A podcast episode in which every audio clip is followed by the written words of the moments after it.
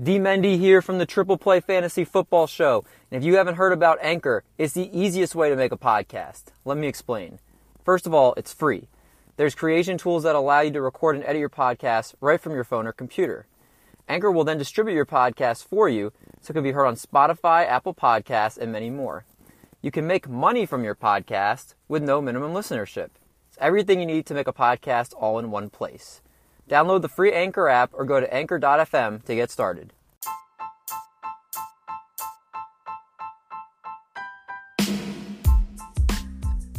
Welcome, players, to the Triple Play Fantasy Football Show, the fantasy football show for big hits, hot takes, and pulling our pants down in the end zone. D. Mendy here, your host, here with my guy John Van Netten. How's it going? Always well, Davey. Always well. Congrats. Oh, thank you, man. I appreciate that. Congrats uh, on what? The Mahomes extension? yeah, getting exactly. engaged. Exactly. The Mahomes extension. it, it's just been a, a, great last few days all around. Did get engaged to my beautiful fiance, and I got in. My team got engaged to our beautiful quarterback for the next 12 seasons. So, uh, a lot of commitments all around, but good commitments. Uh, I, I know he already spoke, but Eric E, how you doing? I'm doing good, man. Uh, I'll I'll be uh, different in this opening once and say I'm happy for you for getting engaged, not for the Mahomes extension. You're not happy for my other long-term commitment? I mean, if the Chiefs don't win another Super Bowl, then I'm happy. well, I got a question for you guys. Are you guys feeling like straight cash today? Always. John, I need two of you. Are you feeling like straight cash today? No loose change here. No loose change. And that's what I like. That's what I like because uh, speaking of straight cash, we have Matt Money Smith from NFL Network joining the show today and a little bit to talk about his career and his life leading up to the boom in the fantasy football world. We also are going to have him for our question of the week this week, which for this week was what is your worst fantasy football loss of all time? And then closed out our discussion with uh, a little bit about five guys who've seen their stock rise a lot this offseason and if we buy them or not, pun intended, with money. But first, before we get to Matt, let's get to our news and notes.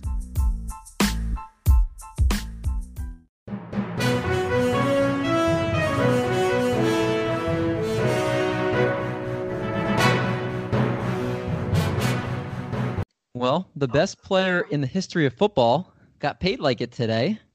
Final structure for Mahomes deal. 10 year extension worth up to $503 million.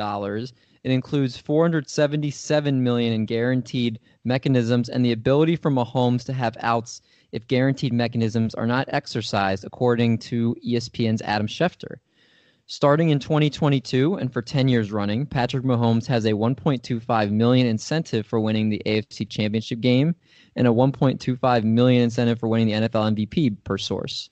That's $25 million of incentive over 10 years, which takes his value of his deal from 477 mil to 503 mil. That's half a billion dollars. But um, I, the one thing I'm going to say before I'll let you guys take it away is you, can't, you have to pay him what he wants he's worth every penny in my eyes. Would I have loved him to take less money? Yes, so we could keep more players around us. But at the end of the day, I mean, whatever he wanted, he was going to get, and that's what he wanted.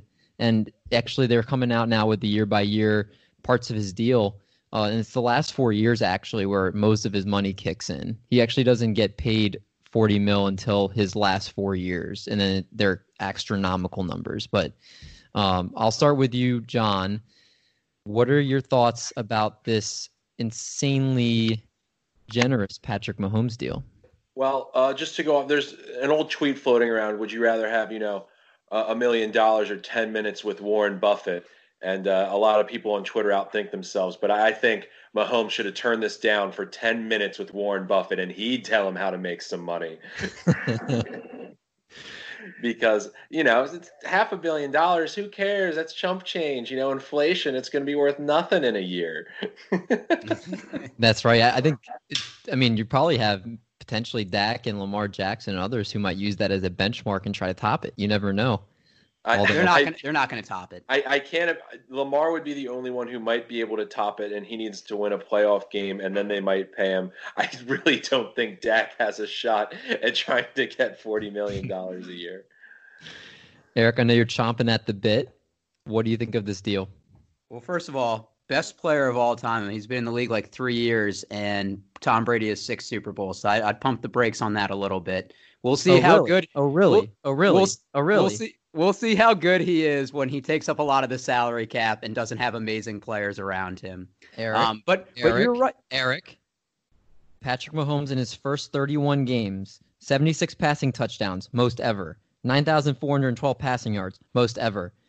108.9 QB rating, highest ever. 24 wins, tied David, for the most ever. Super Bowl champion, Super Bowl MVP, regular no, no, season wait. MVP. John, John, I'm sorry. You only need two really good years to be considered the best player of all time. Forget a career. You just need really two it's, really. It's also it's been like five months since his last completion. So what? Grow up. What have you done for me lately? But but David, I think you bring up a good point. Mahomes was going to get whatever he wanted. He had the the element of timing, the element of being the face of the franchise to deliver a Super Bowl win to an organization that hasn't had it in what over 40, 50 years. Um, and and arguably one of the most marketable players in the NFL. And um, he was going to get whatever he wanted. I don't think anyone is going to top it because just like Mike Trout in baseball, I think arguably Mahomes is is the most popular player, and um, nobody nobody stacks up. So if, if players are getting paid based on popularity, I'm waiting for Zay Jones to pick up his half a billion dollar contract. John, are you going to contribute to that? Uh, I'll start a GoFundMe. I'll do the first twenty cents. Zay I'll Jones, if, that. if I'll, I'll triple it. Zay Jones, if you come on the show, will three help pay for your new contract? it's funny you mentioned Mike Trout because this actually was the deal that toppled Mike Trout's current high, or it was the highest contract in all sports. Mahomes is actually the first player to have half a billion dollars, like actually in his contract. Mahomes, I think Mike Trout's was like 427. So, richest contract ever given in any sport, Patrick Mahomes. But this is not just a Patrick Mahomes podcast. This is a Triple Play Fantasy podcast. So, do you like what you hear so far? Make sure you never miss a show by clicking the subscribe button now. Want to hear more Triple Play? Great news for you. We have a fantasy baseball show that you can check out, also available anywhere you get your podcasts. While you're there, how about you be a pal and leave us a five star rating and review? And follow us on our social media at Trip Play Fantasy. Help us keep growing and working to provide you with funny and informative content. Eric runs our social media and provides great daily questions, gifts, and our weekly episode drops. Lastly, tell a friend about us who might tell a friend, who might tell a group of friends, and before you know it, we may rule the fantasy world. But it starts with you. Thank you to the loyal player for your listens each and every week. We really appreciate each download and listen that you all give us. And now, our interview with Matt Money Smith. Thank you, players. Please help us sign a $477 million contract.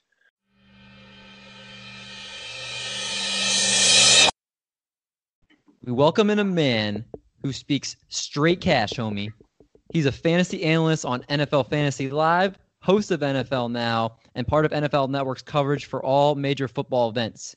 He's the lead play by play announcer uh, for radio broadcasts of the Los Angeles Chargers and co host on the Petros and Money Show. If that wasn't enough, he's also a graduate of the pristine Pepperdine University, the man with the manly voice I wish I had. We welcome in Matt Money Smith. How's it going, man? What's up, David? We could uh, we could do that all day. I'm fine with that. hey, thanks for coming on our show, man. We're we're pumped to have you on. Oh, happy to be here. What's happening, John? Everything's going great. Thank you. Great. And, and then our third member of our triple play pod here is Eric, but he's the one that says the least uh, worthy fantasy advice. You don't have to listen to him. I, hey, every every uh, pod needs one of those guys, right? Yes, Oh, man. yeah, he And gets it. Yeah. That that's our host. David just has the personality, but not good advice. Okay. Well, he's gonna. We'll see. We'll see. So so Matt, I wanted to just kind of before we get into the fantasy stuff, I just wanted to talk a little bit about yourself um, and kind of just your career. Uh, so just a couple questions we have. My first one for you: When did your voice drop? When did your voice drop to bass level? And did you know then that you wanted to get into media? Um, sort of. Like uh, I- I'd say probably around 14, 15 is, Mhm. is when it started dipping, and and I'd say by the time I was sixteen, it wasn't quite this low, but it was pretty low. And you know, when you have it, just it wasn't something that I w- was kind of thinking about, but something that was repeatedly said to me, like, "Oh, you got a you got a voice for radio. That's a that's a heck of a voice. You should get into voiceover." So it, it kind of had always been had always been with me.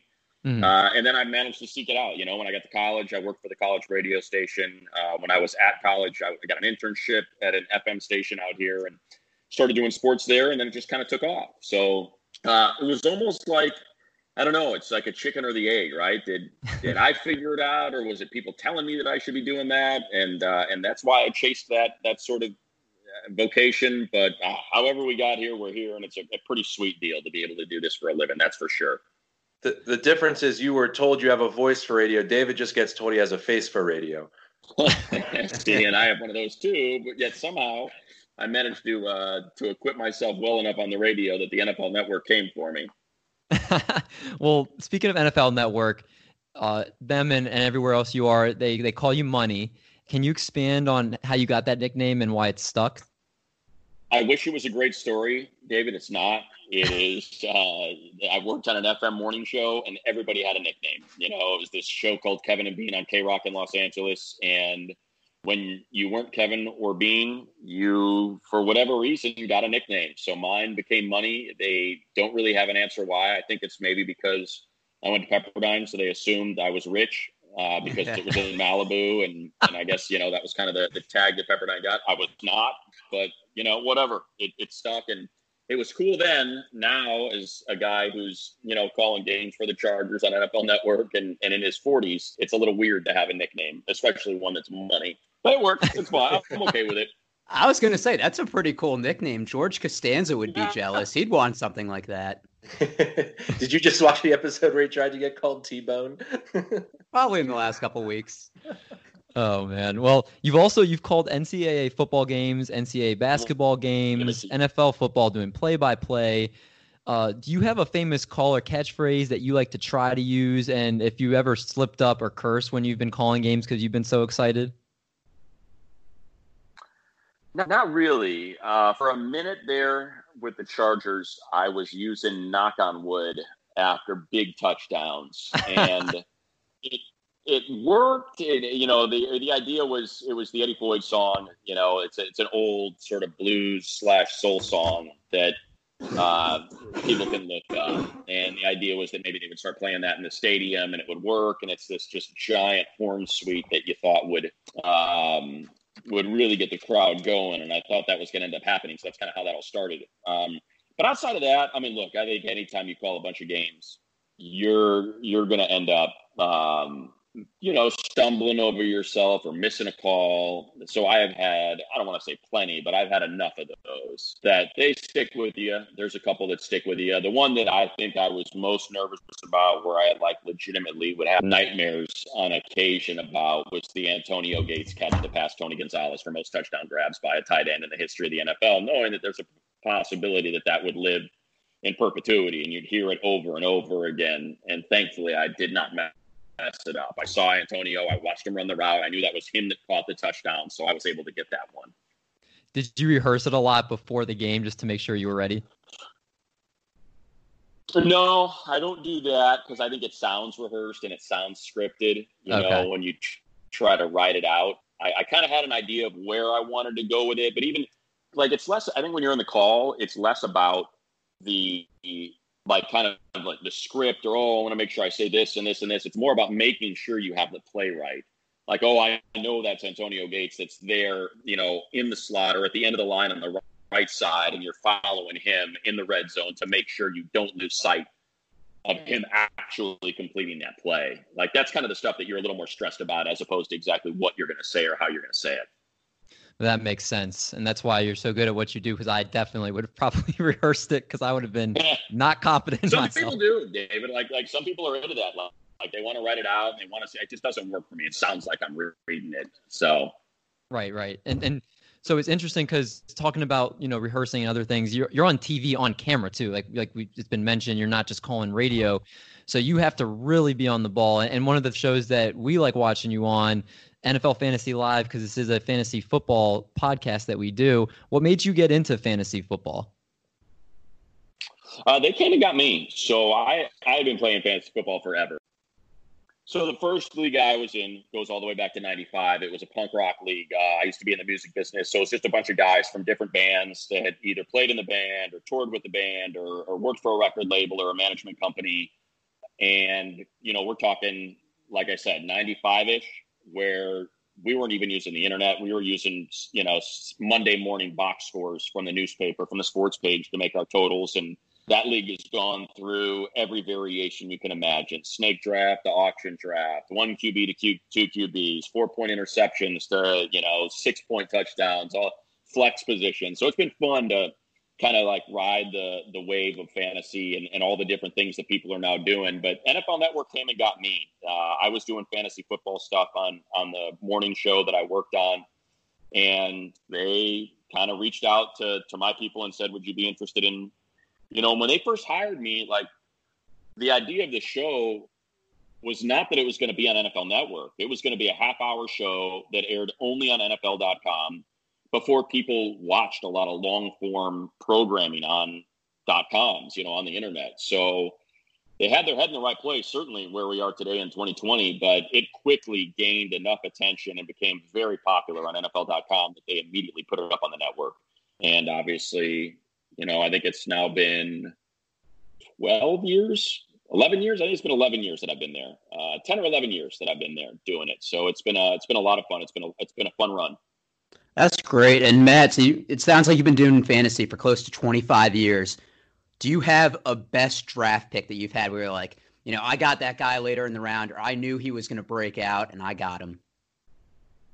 Yeah, I mean, heck, for that long of a time, there have been quite a few. Um, last year in, in actually our uh, in one of our NFL.com leagues, um, Lamar Jackson was that pick where he was just mm. still sitting around, you know, in like the fifth round, and that's sort of your no man's land for quarterbacks, right? Like you either want to take one high or you wait till tenth round or something to get him. And I plucked him, so that was a big one uh, that year. I remember there was a year that Santonio Holmes had a big year and ended up having like a really good playoff that worked out really well for me. I got him late. Um, I tend to do well in tight ends for whatever reason. Uh, I don't know why, but but for some reason, whenever I've won a league, it's always been because I've managed to scoop up a tight end, and and I. It's a weird position, you know, when you look at it for fantasy. There is so much separation between the really good ones, the average ones, and the bad ones. And if you're in a league that has to start a tight end, I found that that having one that's elite can really go a long way. And I wish I could remember the one that most recently did me right, but um, but that tends to be a position I, I excel at. Oh, I know. I remember. Um, I got a Texans defense one year that I plucked like maybe a round early, and everyone was riding me for doing that. It was like that huge Texans year from like three years ago that was averaging like 18 points per game and was just crushing it and, and carried me to a win. We might have to change. Uh, if you ever get tired of money, maybe we'll do Matt tight end whisperer Smith. exactly. I wish I had uh, an answer for the tight end this year. It's uh, it's definitely getting to be a deeper position too, you know. But at the same time, I would assume whomever got Kittle last year is feeling pretty darn good about that selection. Um, I th- yeah, for whatever reason, I think when you look at like the Kittles and the Kelces uh, or the Zach Ertz, they, that just it, it, tends to be a, a position that can really put a very good team over the top to being almost darn near unstoppable. Agreed. I mean that it's it's I kind of compare it to like in um in baseball the catcher position because it, it's like one of those that you could just stream them or, or use them, but if you have a really good one, it can set you apart uh, from the rest of the teams because there's only a few elite tight ends. So especially, I'm thinking of Darren Waller's last year, the, the Tyler Higbees, yeah. those those guys Mark that just Andrews. come in there. Yeah. Right. Yeah, um, and like I said, I think you know when you can start ripping those off, you know, it shows you that it has. It's become such an important position. I mean, my gosh, the two teams that win the Super Bowl were Kelce and you know had Kelce and Kittle, arguably the two best tight ends in the league. So no doubt it's going to continue to expand. So maybe you know that that proclamation will start to to subside a little bit. That that you'll be able to find a little more parity at the tight end position. Um, I'll tell you one thing that's always I, I don't I think it's inevitable that there's always going to be that that late white receiver. I think that's probably what most people are going to hang their hat on. You know, whether like the Robby Andersons or you know that that type of receiver that ends up having a huge year um, ends up being one of those picks or a waiver wire pickup. You know, in week one or week two that ends up carrying you to a to a title. Right, and it's interesting because that's going to tie into our next segment. I want to do our question of the week. This week's question, John, who are we not sponsored by? Uh, we're sponsored. We're not sponsored by water. You know, and it's high quality H2O, and it's it's great after a, a long Fourth of July weekend, or maybe you even have some of it on the Fourth of July. Who you know, what have you? It's versatile, cold, room temperature, crystal light, other packets of that nature. But yeah, we're not sponsored by water today. Uh, Aquafina, give us a call. so so, Matt, our question we want to ask you as the guest this week what is your worst fantasy loss that you've ever had? Oh, there have been a lot. Uh, I've lost by a tenth of a point. But I'll tell you, just again, thinking most recently, uh, Scott Hanson knocked me off this last year, and I had the best the best team by far in this league. It wasn't even close, uh, and I was going to play Fabs in the next round and humiliate him like I do every year and it was the overtime game um, in the second round of the playoffs that somehow the Eagles managed to rally against Eli Manning and get to overtime. Mm-hmm. And that last touchdown, I ended up losing to Zach like Ertz. yeah, to Zach Ertz. I, ended up I lost like on that too. Point. Yeah, and it killed me because Hanson's such a he's such an a hole when it comes to winning. and, you know, rubbing it. And it's like, look, dude, you, you had the best week of the season that week. It was an average week for me, and it was a huge number, which I had been posting every single week. He ends up having just some ridiculous, I think it was a Derrick Henry week, and like he just had one of those weeks where his guys went crazy, and he ended up knocking me off, and I was the best team last year in that league. And I just love doing it to to beat the snot out of Fabiano and really upset him because it's so important to him. And for me, it's like, oh, whatever, you know, the them's the breaks. You win some, you lose some. You're like, yeah, who's the real expert here? Exactly right. Um, do you remember if I, I'm trying to remember if on Red Zone if Scott Hanson had said anything? Did he say anything after that game? Well, I was doing NFL Now that day, that next morning, and you know, I don't know if you ever watch NFL Now, but the whole newsroom's behind you when you're hosting and so he was doing a dance behind me, just kind of really strutting and flexing it out. And and texting me, well, I'm live on the air doing a live news show. It's kind of probably one of the more serious shows. It's just kind of straight news on NFL Network and he's he's acting the fool uh, while blowing up my phone as I'm trying to do the show. But like I said, that's why it is infuriating to lose to him because that's how he behaves. So yeah, that was a tough one. That's for certain. Oh, that's great. Well, um, we're gonna have your fantasy hat go on now because we're gonna move to our game of the week. Okay. For our game this week, I'm gonna give you five players. Okay. Okay. And I want you to tell me if they're money or if they're a mat, as in a doormat. Okay. Okay. Only one T. Only one T. Trying to play off your name with these. Uh, so, first one we have Daniel Jones. Do you think he's money or is he a Matt? Um, I'm going to go Matt. Uh, I think you can find if if I'm assuming you're in like a 12 team league, I think you can probably find. I think you can find eight quarterbacks that you'd rather have on your roster than Daniel Jones. So I'll go Matt. I agree with you 100%. Only Lamar Jackson did have more care or more games with 30 plus fantasy points than Jones did last year but he did fumble the ball 18 times and they actually turned the ball over on 18% of their red zone trips last year. I think that they're going to be a run first offense with Saquon Barkley healthy and upgrading their offensive line. So I, I think you're right, man. I, I think Daniel yeah. Jones, I think, is getting a lot of hype, and I, am not sure he's going to be worth the hype once games are actually being played. So I, I definitely am with you on that take. Well, I think Danny Dimes is money. Um, you do. Yeah, well, you had mentioned that only Lamar Jackson had more games with 30 plus fantasy points, but Daniel Jones had 12 starts, four games with four plus touchdowns, five games with 300 yards, seven games with 20 plus rushing yards. So sneaky ability with his legs that will offset some of those turnovers. Mm-hmm. First and third round pick were offensive tackles. Last year they had the 27th ranked defense, and I know that they spent money on Bradberry and a few other additions, but I think they're going to be playing from behind from some game.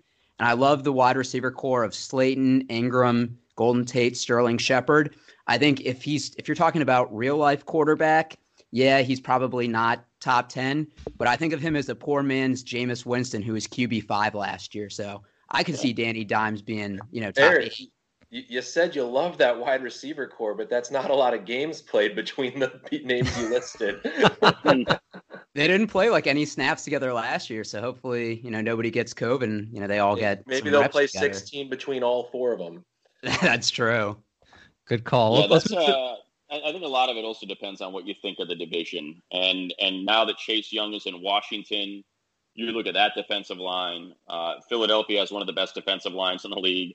Dallas has got one of the best pass rushers in the league. So you're talking about six games, you know, right there for someone who got sacked a ton last year and, Right. and had a fumbling problem. So I know they upgraded their line. You know, I, I thought they took the fourth best tackle in, in the draft in Thomas. Not a big fan of his. Um, but what, you know, so yeah, I, I think I, I hear where you're coming from, but at the same time, I, just think baseline, hey, how do they match up in in division is usually one of the things I look at because I know there's probably going to be at least five games, maybe six that I got to contend with there. Um, and I'm not quite sure that that just drafting a young left tackle is is going to help them out as as much as they probably need to be helped out. And, you know, and with Joe Judge, you're probably talking about someone that isn't going to want to throw it all over the place Mhm. if he is, you know, kind of a, a disciple of Bill Belichick, want to lean on defense, even though they really don't have a whole lot of defense, and and lean on Saquon and try to play some ball control there. Um, but yeah, I mean, look, you got some spikes there. Like you said, you have a few thirty-point games. You got multiple touchdown games, a handful of those, uh, and not a whole lot of interceptions. So there certainly is some stuff to like there. I want to move to the next guy because this one I know is going to hit close to home for you, Matt. Austin Ekeler. Is he money or is he a Matt? I go money. Um, not because I'm the well, partially because I'm the well, actually, yeah, because I'm the guy with the Chargers, so I get to be around him and I get to talk to other coaches when they're playing him every week. And and he is the he is one of the names that routinely comes up when we're chatting up some other coaches from the other side. He is a matchup nightmare. Uh, trying to cover him, and I think you're going to see him a lot more. And I, I think I would qualify that by saying that PPR leagues for certain he is money. Mhm. Um, in standard leagues, I still think he's probably money. Um, just because while he's not going to get a ton of carries, you know, he'll split those carries with Josh Jackson and, and, and with um, with uh, Justin Jackson. Um, but I think because of because of how good he is at catching the ball, working out of the slot or outside, you'll still see him on the field for a ton of snaps. So, you know, I mean, just look at his look at his pass catching numbers compared to Christian McCaffrey last year. I mean, it was one and two right there in just about all those categories, and and I do think a lot of that because he's really good in pass pro. He's tough as nails between the tackles too. So I think you'll just see him on the field a lot. So yeah, I'll go money. So, Matt, I know you could beat me up if we saw each other in person, but I'm gonna Oh, figuratively fight. I'm, I'm gonna figuratively fight you over this one because Okay. I, I so last year the Chargers ranked 21st uh, in the league with 21.1 average points per game, and they were 10th in total offense at 367.4 total yards per game. So I, personally, and, and maybe you disagree, I think they're probably they were better offensively last year, led by Philip Rivers, than they might be by Tyrod Taylor. And I know I might be you know downgrading him a little bit, but they also have a rookie Justin Herbert who. Uh, I think usually you can tell in the league rookie quarterbacks don't do great their first year and they need a little bit of a learning curve. And I'm sure they'll go to him at some point. Um, I- I'm worried because I think you had the benefit of Philip Rivers being probably the best quarterback to dump off to the running back. And if you have Tyrod Taylor back there, he's I think he's actually the top quarterback as far as plays resulting in a pass, a sack, or a, a run. So I don't I don't see him necessarily uh, uh, looking to dump it off as much is more of just kind of taking off himself. And the one thing that really scared me is Austin Ekeler has only had three games in his career where he's had 15 or more carries. And as and it was last year, and each game that he went and had 15 carries, they got worse. It was 15 for 66 and a touchdown, 17 for 66 and a touchdown, and then 18 for 60 and a touchdown. And I am just insanely worried at his ADP that he he's not going to be built for the type of workload they're going to expect from him. And I'm really scared that he's going to get hurt just because he's not a huge guy. Well, there's a lot to unpack there. Um, one, it is a, a, totally remade offensive line, specifically on the right side, with you know an, an all-pro tackle and an all-pro guard, and the return of Mike Pouncey, an all-pro center. So now you have one half of the line with Bulaga, Turner, and Pouncey. I mean, you could probably make a case from center over. That's a, I'd say top five, at least top five. You know, center to right guard, right tackle, offensive line group. Um, two, I, I, think you're going to see there, there's a new James Campen just got hired as the O line coach. So you're going to see them shift to, you know, what's very popular, the wide zone or outside zone, one of those two. And Ekeler has exceptional vision, exceptional. Um, and, and because he is that tight package, uh, he is pound for pound the strongest player on the Chargers. If you watch his workout videos on Twitter and Instagram and all that, you see just how jacked the guy is. So he's he's really tough. I, think he's actually more physical between the tackles than Melvin Gordon, even just how hard wow. he runs, bounces off, yards after contact. I think you'll see those numbers are better for him. So I think it'll be a different offense this year. Um, the the one certainly is, and, and the one thing that I would push back on on Tyrod is he likes to take care of the ball. You know, he's he's not really interested in pushing it into tight windows and stuff, and and that safety valve you know, is going to be there a lot because Ekeler's just so good at that one, you know, kind of that quick cut, put your foot in the ground, hit that slant to the middle or pop it out to the outside, you know, getting around a linebacker on a wheel route. I think you're going to see a lot of those windows there that Tyrod would, would probably prefer to, to take um, as opposed to throwing up all those 50 50 balls that Rivers was kind of throwing up to Mike Williams last year. That doesn't seem to be quite Taylor's character. So I think there's going to still be, I, think the two players that are really going to benefit from, from Taylor being the quarterback are Hunter Henry and Austin Ekeler. I think more than anybody else. Um, I just don't get the sense that Taylor's kind of that, hey, I'm going to put the ball here and I expect you to be here kind of quarterback like Philip was in that rapport he had with Keenan Allen. Uh, yeah. I think it's a little bit more of what's in front of me, what do I see, because that's what I'm going to take, and I'm not going to take any chances. And I think that's what kind of Ekeler and Henry are going to probably separate themselves in, in, terms of pass catching from from Taylor at quarterback. And again, I think you're going to see them run the ball a lot more than they did with with Rivers. I mean, Rivers it was a pass heavy offense, um, and I think that's going to really change this year.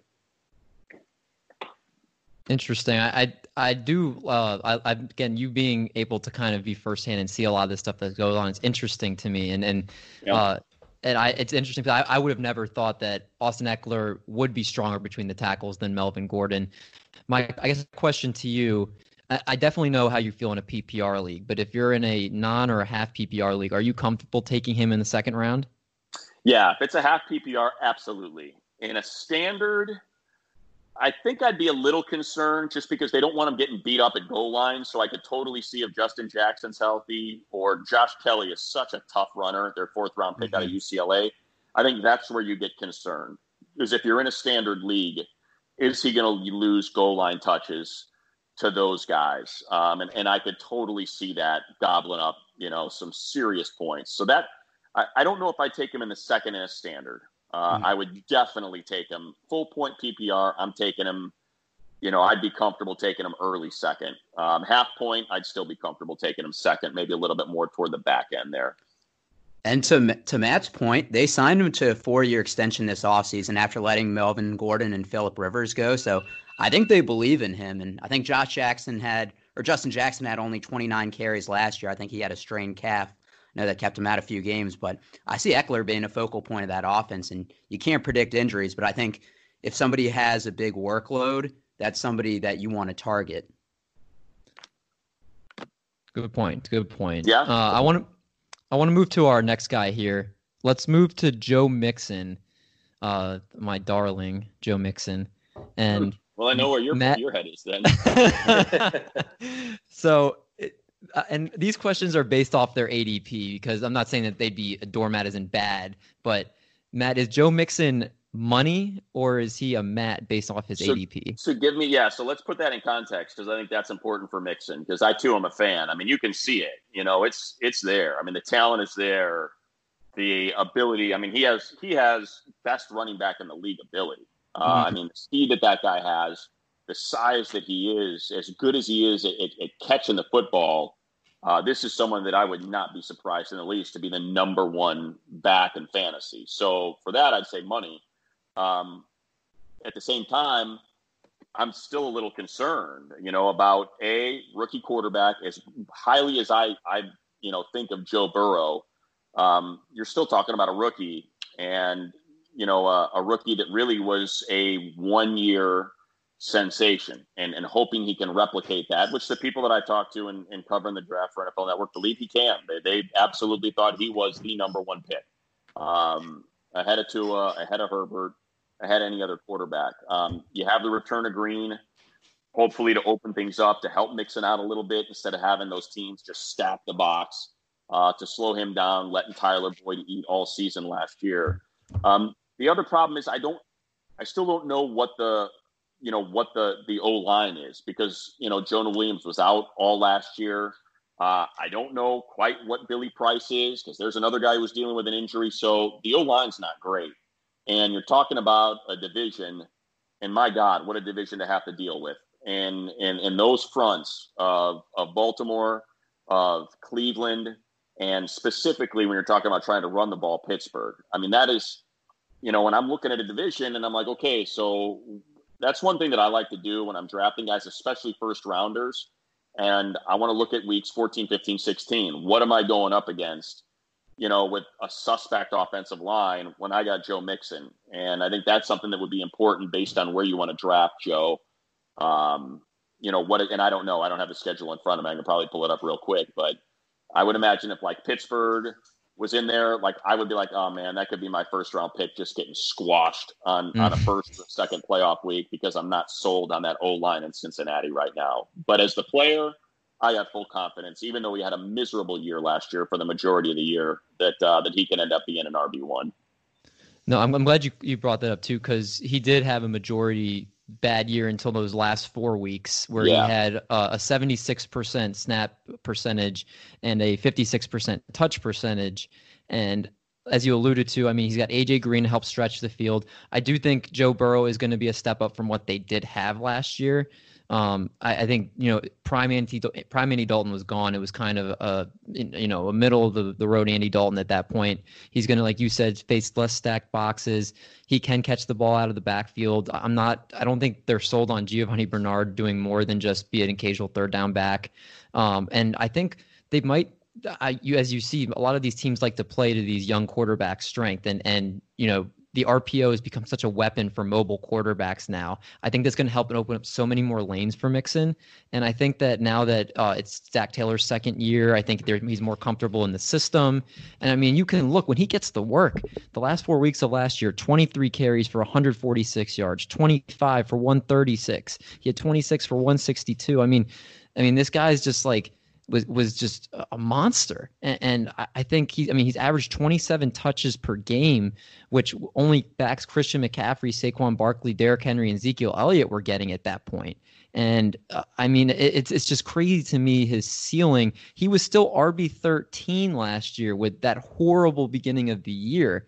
And so that's why, like you said, Matt, like he has that RB one potential. I have him this year as my RB five, and I, I think that he can't be worse than last year, in my opinion. I think there's going to be so many more lanes for him. He's got used to this uh, the offense in his second year, and and there's so many good pass catchers that are going to help stretch the field. So I think sky's the limit for him.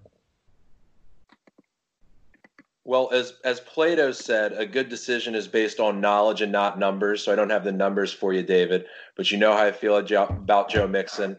I don't think he's going to have a great year. He's not going to live up to the expectation, and that's what scares me. Is the dismal part of this season. Uh, he can, you know, blow it up for four weeks out of the year, but you know, if you miss the playoffs because your number one pick has been, you know, pretty bad all year, then then where does that get you? Right. Yeah, and that's and- what it was last year. You know, I mean, over half the over half his touchdowns, and I don't know what percentage of yards, but it had to be because I had him on a on a on a team, and it was terrible. I mean, it was a horrible run. Uh, he certainly helped out in the playoff, but I think I remember him. Um, I remember him having like a bad. I want to say here. What the heck? I should probably look it up. Right? I've got a computer in front of me. Yeah. See, I remember that he had a huge week 17. So, like, you got to pluck that week 17 out because who's playing fantasy in week 17? Right. And look, I'm, I'm looking at 162 yards, two touchdowns, and an extra 14 yards receiving. So, you know, you got to pull a 30 burger out of out of his total because it happened in a, in a week when no one was even playing him. So I think that's the one thing where you can get caught up by looking at, oh, where did he end up last year? What were his total numbers? Well, you know, 15% of them came in a week when when no one was even starting them. Yeah. And and I'm somewhere in between and I, I want to pull this stat out. It's from uh, Ball Blast Football. Since 2008, there have been 33 different running backs that has finished as a top five. 26 of the 33 did it in their first three years, with the seven being uh, the seven remaining being years four to seven. So usually it's the younger running backs, and Mixon's entering his fourth year. Uh, he's never had double digit touchdowns in a season. And I don't think he has the receiving upside that people think. He has 30, 43, and 35 receptions. So I think, you know, he is capable of some big games and he does have that upside. Top five is a little bit of a stretch for me, but I would say for sure top 10, maybe in the seven, eight range. You be careful talking about Mixie Poo that way. I, I, I won't cross you again. Uh, well, like, good points on everybody's front. I think Mixon has, as everybody's saying, it's a high upside play. to be wary of a few things, but I think no one's fading Joe Mixon. I think it's just a question of how high you are on him. Um, let's move to our fourth player. Oh man, this guy's just another hard thought for me too, and I, and I'm not the only one that that's talking this guy up. AJ Brown, uh, a heck of a season last year, heck of a half of a season, honestly. 52 catches for 1,052 yards and nine total touchdowns his rookie year. Um, but once Ryan Tannehill took over in week seven, he was wide receiver three and a half PPR the rest of the year. Um, and a full year could potentially have top 10 production. So, Matt, is he a money player or is he a Matt? Yeah, huge, huge fan. Um, just uh, we, we the Chargers played the Titans last year, so I was down on the field and I got to see him at the combine as well just you know a, a, totally different looking player than anybody else you know than most other wide receivers you come across and and it's just funny you know people saw the photos and stuff and if you watch them play at Ole Miss with Metcalf he looks smaller but he is gigantic. I mean absolutely and, and, he is fast and he has got great hands. And uh, you know you just saw the difference with Tannehill taking over for Mariota holding that ball you know one half beat less made all the difference in that offense. And and AJ Brown is someone who's going to win 50 50s He's someone who's a solid route runner, as young as he is, and certainly, you know, if Tannehill's there, he's clearly his favorite target. Um, you got a great left side of that line to give Tannehill time to throw the ball for those big plays downfield. You know, with Lewan and Saffold and Ben Jones center over to the left side there. Um, so yeah, I'm I'm all in on AJ Brown uh, being a wide receiver one level this year. Wide receiver one. So you would you would count him as a top twelve wide receiver this year? Yes, absolutely. I think he is without question the best pass catcher on that team. And even though they want to run the heck out of Derrick Henry, that play action, I mean, you saw the numbers last year from Tannehill and how successful he was on play action.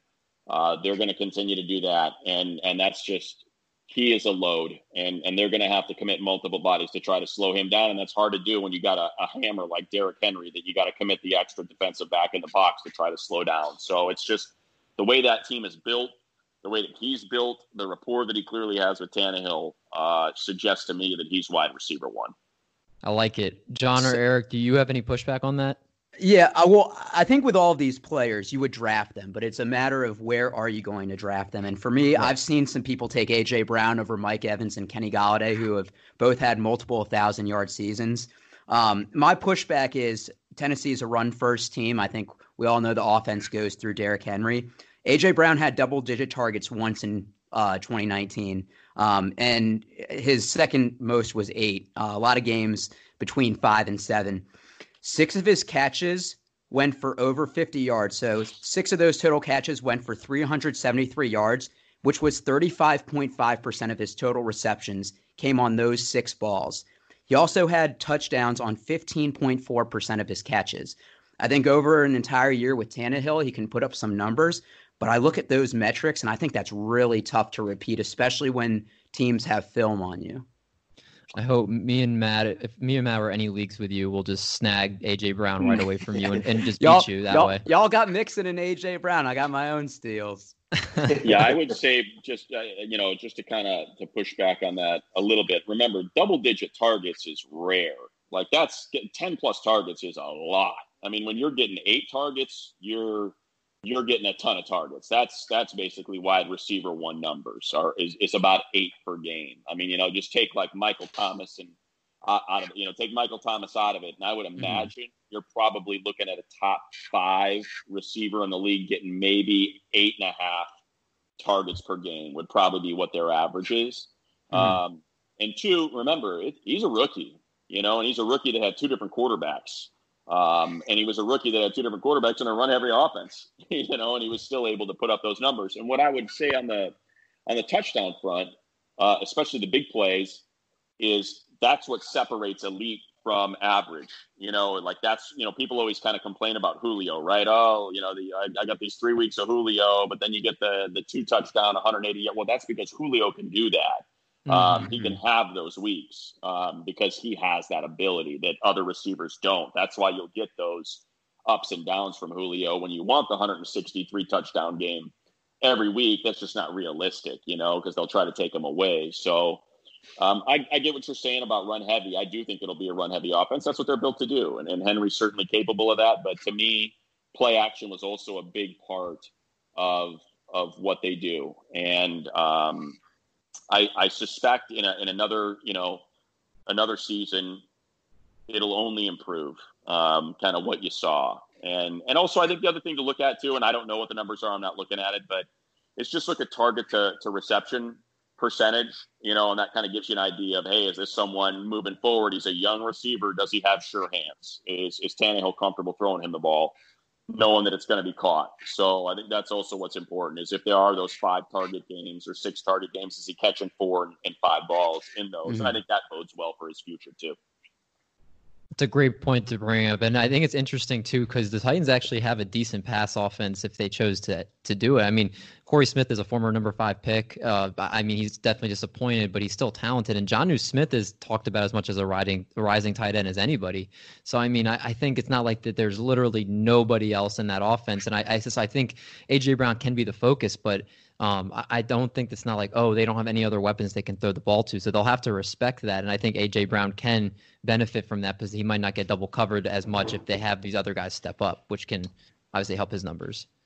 Yeah, I mean, just to put a button on it, I'd say, look, Corey Davis was drafted high, right? He was what sixth overall pick or fifth overall pick in that draft, um, and it was clear that AJ Brown was was the preferred target for Tannehill, mm-hmm. especially in critical plays, and I think that bodes well. I mean, T- Davis is certainly talented. He's also got incredible size and is a very good player. And it, it certainly seemed like Brown was the favored receiver in that offense. Um, you know, even though I would assume you know they were trying to get Davis involved just to try to get some stock on that guy because they got to figure out if they're picking up you know an, an option in a year or if they're giving him an extension this year. Yeah. Right. Let's move to our last guy. And this guy's been also obviously this this whole segment is guys that are being kind of hyped up this offseason. Diontae Johnson, and he's been compared to a, another AB as far as just his size, strength, speed. So Matt, is he money or is he a Matt? Oh boy, it's just there's so many unknowns because uh, you know I don't know how Ben's going to look. I don't know you know, if it's going to be a run heavy offense to try to keep big, you know, to keep Roethlisberger out of trouble. Um, and I, like, I have no idea what that wide receiver corps is because I don't know if Juju's a one, mm-hmm. you know, mm-hmm. and if he's not a one, then he's not going to get the attention that a one typically commands, allowing, like we've always seen, right, throughout the course of, of receivers in Pittsburgh. The number two always flourishes because the one gets all that attention. And Ben's so, you know, Roethlisberger is so good at exploiting that second wide receiver matchup. So, gosh, again, I think it, it kind of depends on on where you're getting them. Um, if if I had to, if I had to like figure out what I think like I think the case. I know I'm kind of all over the place here. I'm just trying to figure out like if I have my choice of of Steelers receivers, you know, I don't, I can't decide if if I want Washington or Johnson just because I don't know how they're going to mesh with with Roth, Roethlisberger. So you know what? I'd probably go Matt because I just don't know. I, I don't want to invest maybe the pick that it's going to cost for me to get him mm-hmm. because people get excited about Roethlisberger being back and that 5,000 yard season. We know how much he likes to throw it all over the yard. So I'm guessing someone's going to reach for him. And I, I just don't think I'm I'm comfortable doing that. Yeah, I think you hit the nail on the head. I, I, mean, you look at his stats. He did have 59 catches for 680 yards and five touchdowns with arguably the worst quarterback duo in the league last year. Yeah. And uh, the the ones that I do really like from him is according to NFL Next Gen stats, he had the highest average yards of separation per pass route. So he you know he's getting open, and if he has a competent quarterback that sees he's getting open, they might try to get the ball to him a little bit more. That is the one thing I do really like. But Matt, as you said, everybody's starting to figure out about this guy, and he might get bumped up so much where it might not be worth the risk. You know, I, I again, I, I can't at the top of my head, I don't know what his ADP is, but um, you might have guys jumping three or four rounds to go get him, and he's not even the guaranteed number two at this point. So it, you can think he's going to be a sleeper, but how, at what point is it too much to to jump and get a sleeper? And and that's why I think Matt, I think you're right. I think he's going to get bumped up so much, it's not going to be worth just taking that gamble at that point. Well, I would say he's a Matt for his ADP, and some of the mocks I've been doing, he's going in the sixth to eighth round for in twelve teams. Um, but I, I, think Matt brings up a good point. Big Ben's coming back from an injury. He essentially had Tommy John surgery. He tore his UCL in his throwing elbow, and it's not something like a rib or a leg injury where you can kind of beat around. I mean, he if you're throwing it, you're extending that elbow every play. And I think the hype that Diontae Johnson has is kind of what we were doing about James Washington last year of the number two in Pittsburgh right. always thrives. And Diontae Johnson hasn't taken any reps with Ben at quarterback. And I think Ben is somebody that likes to have rapport with someone, that likes to throw to someone and know their tendencies. And I, I think, especially in a Pittsburgh offense, that can't be understated. Yeah, very good points on that. Um, just let's put a bow on it. I, I think these guys are all, I mean, some of them are obviously higher ranked than others, but I think everybody this past year or this past offseason has had their stock improve a significant amount. So at, at, this point, these are guys that are potentially ready to break out even more, or guys that are going to hurt you in your drafts because um, you're going to be you know relying on their their potential. And you know we're going to see what happens. It's it's a lot of unknown this season. And uh, Matt, man, it, it helps when someone like you comes and helps clarify things for us because. Mm you know you know it, appreciate hearing your takes and your thoughts on things because it definitely um, you know we we hear ourselves talk about the same things but having someone like yourself come on really can help clarify certain things so we really appreciate you coming on the show and, and giving your time and and all your awesome advice and and all on this topic so thank you you got it guys happy to do it good luck with the pod moving forward good luck in all your your fantasy drafts and uh, throughout the course of the season Thank awesome. You. Thanks, man. And if you want to see you. more of Matt, you got to check out his social media at Matt Money Smith on Twitter and at Real Matt Money Smith on Instagram. If you want to see some gin, you want to see some traveling, and you want to see some football, that's a follow right there. So thanks again, Matt. Thanks, guys.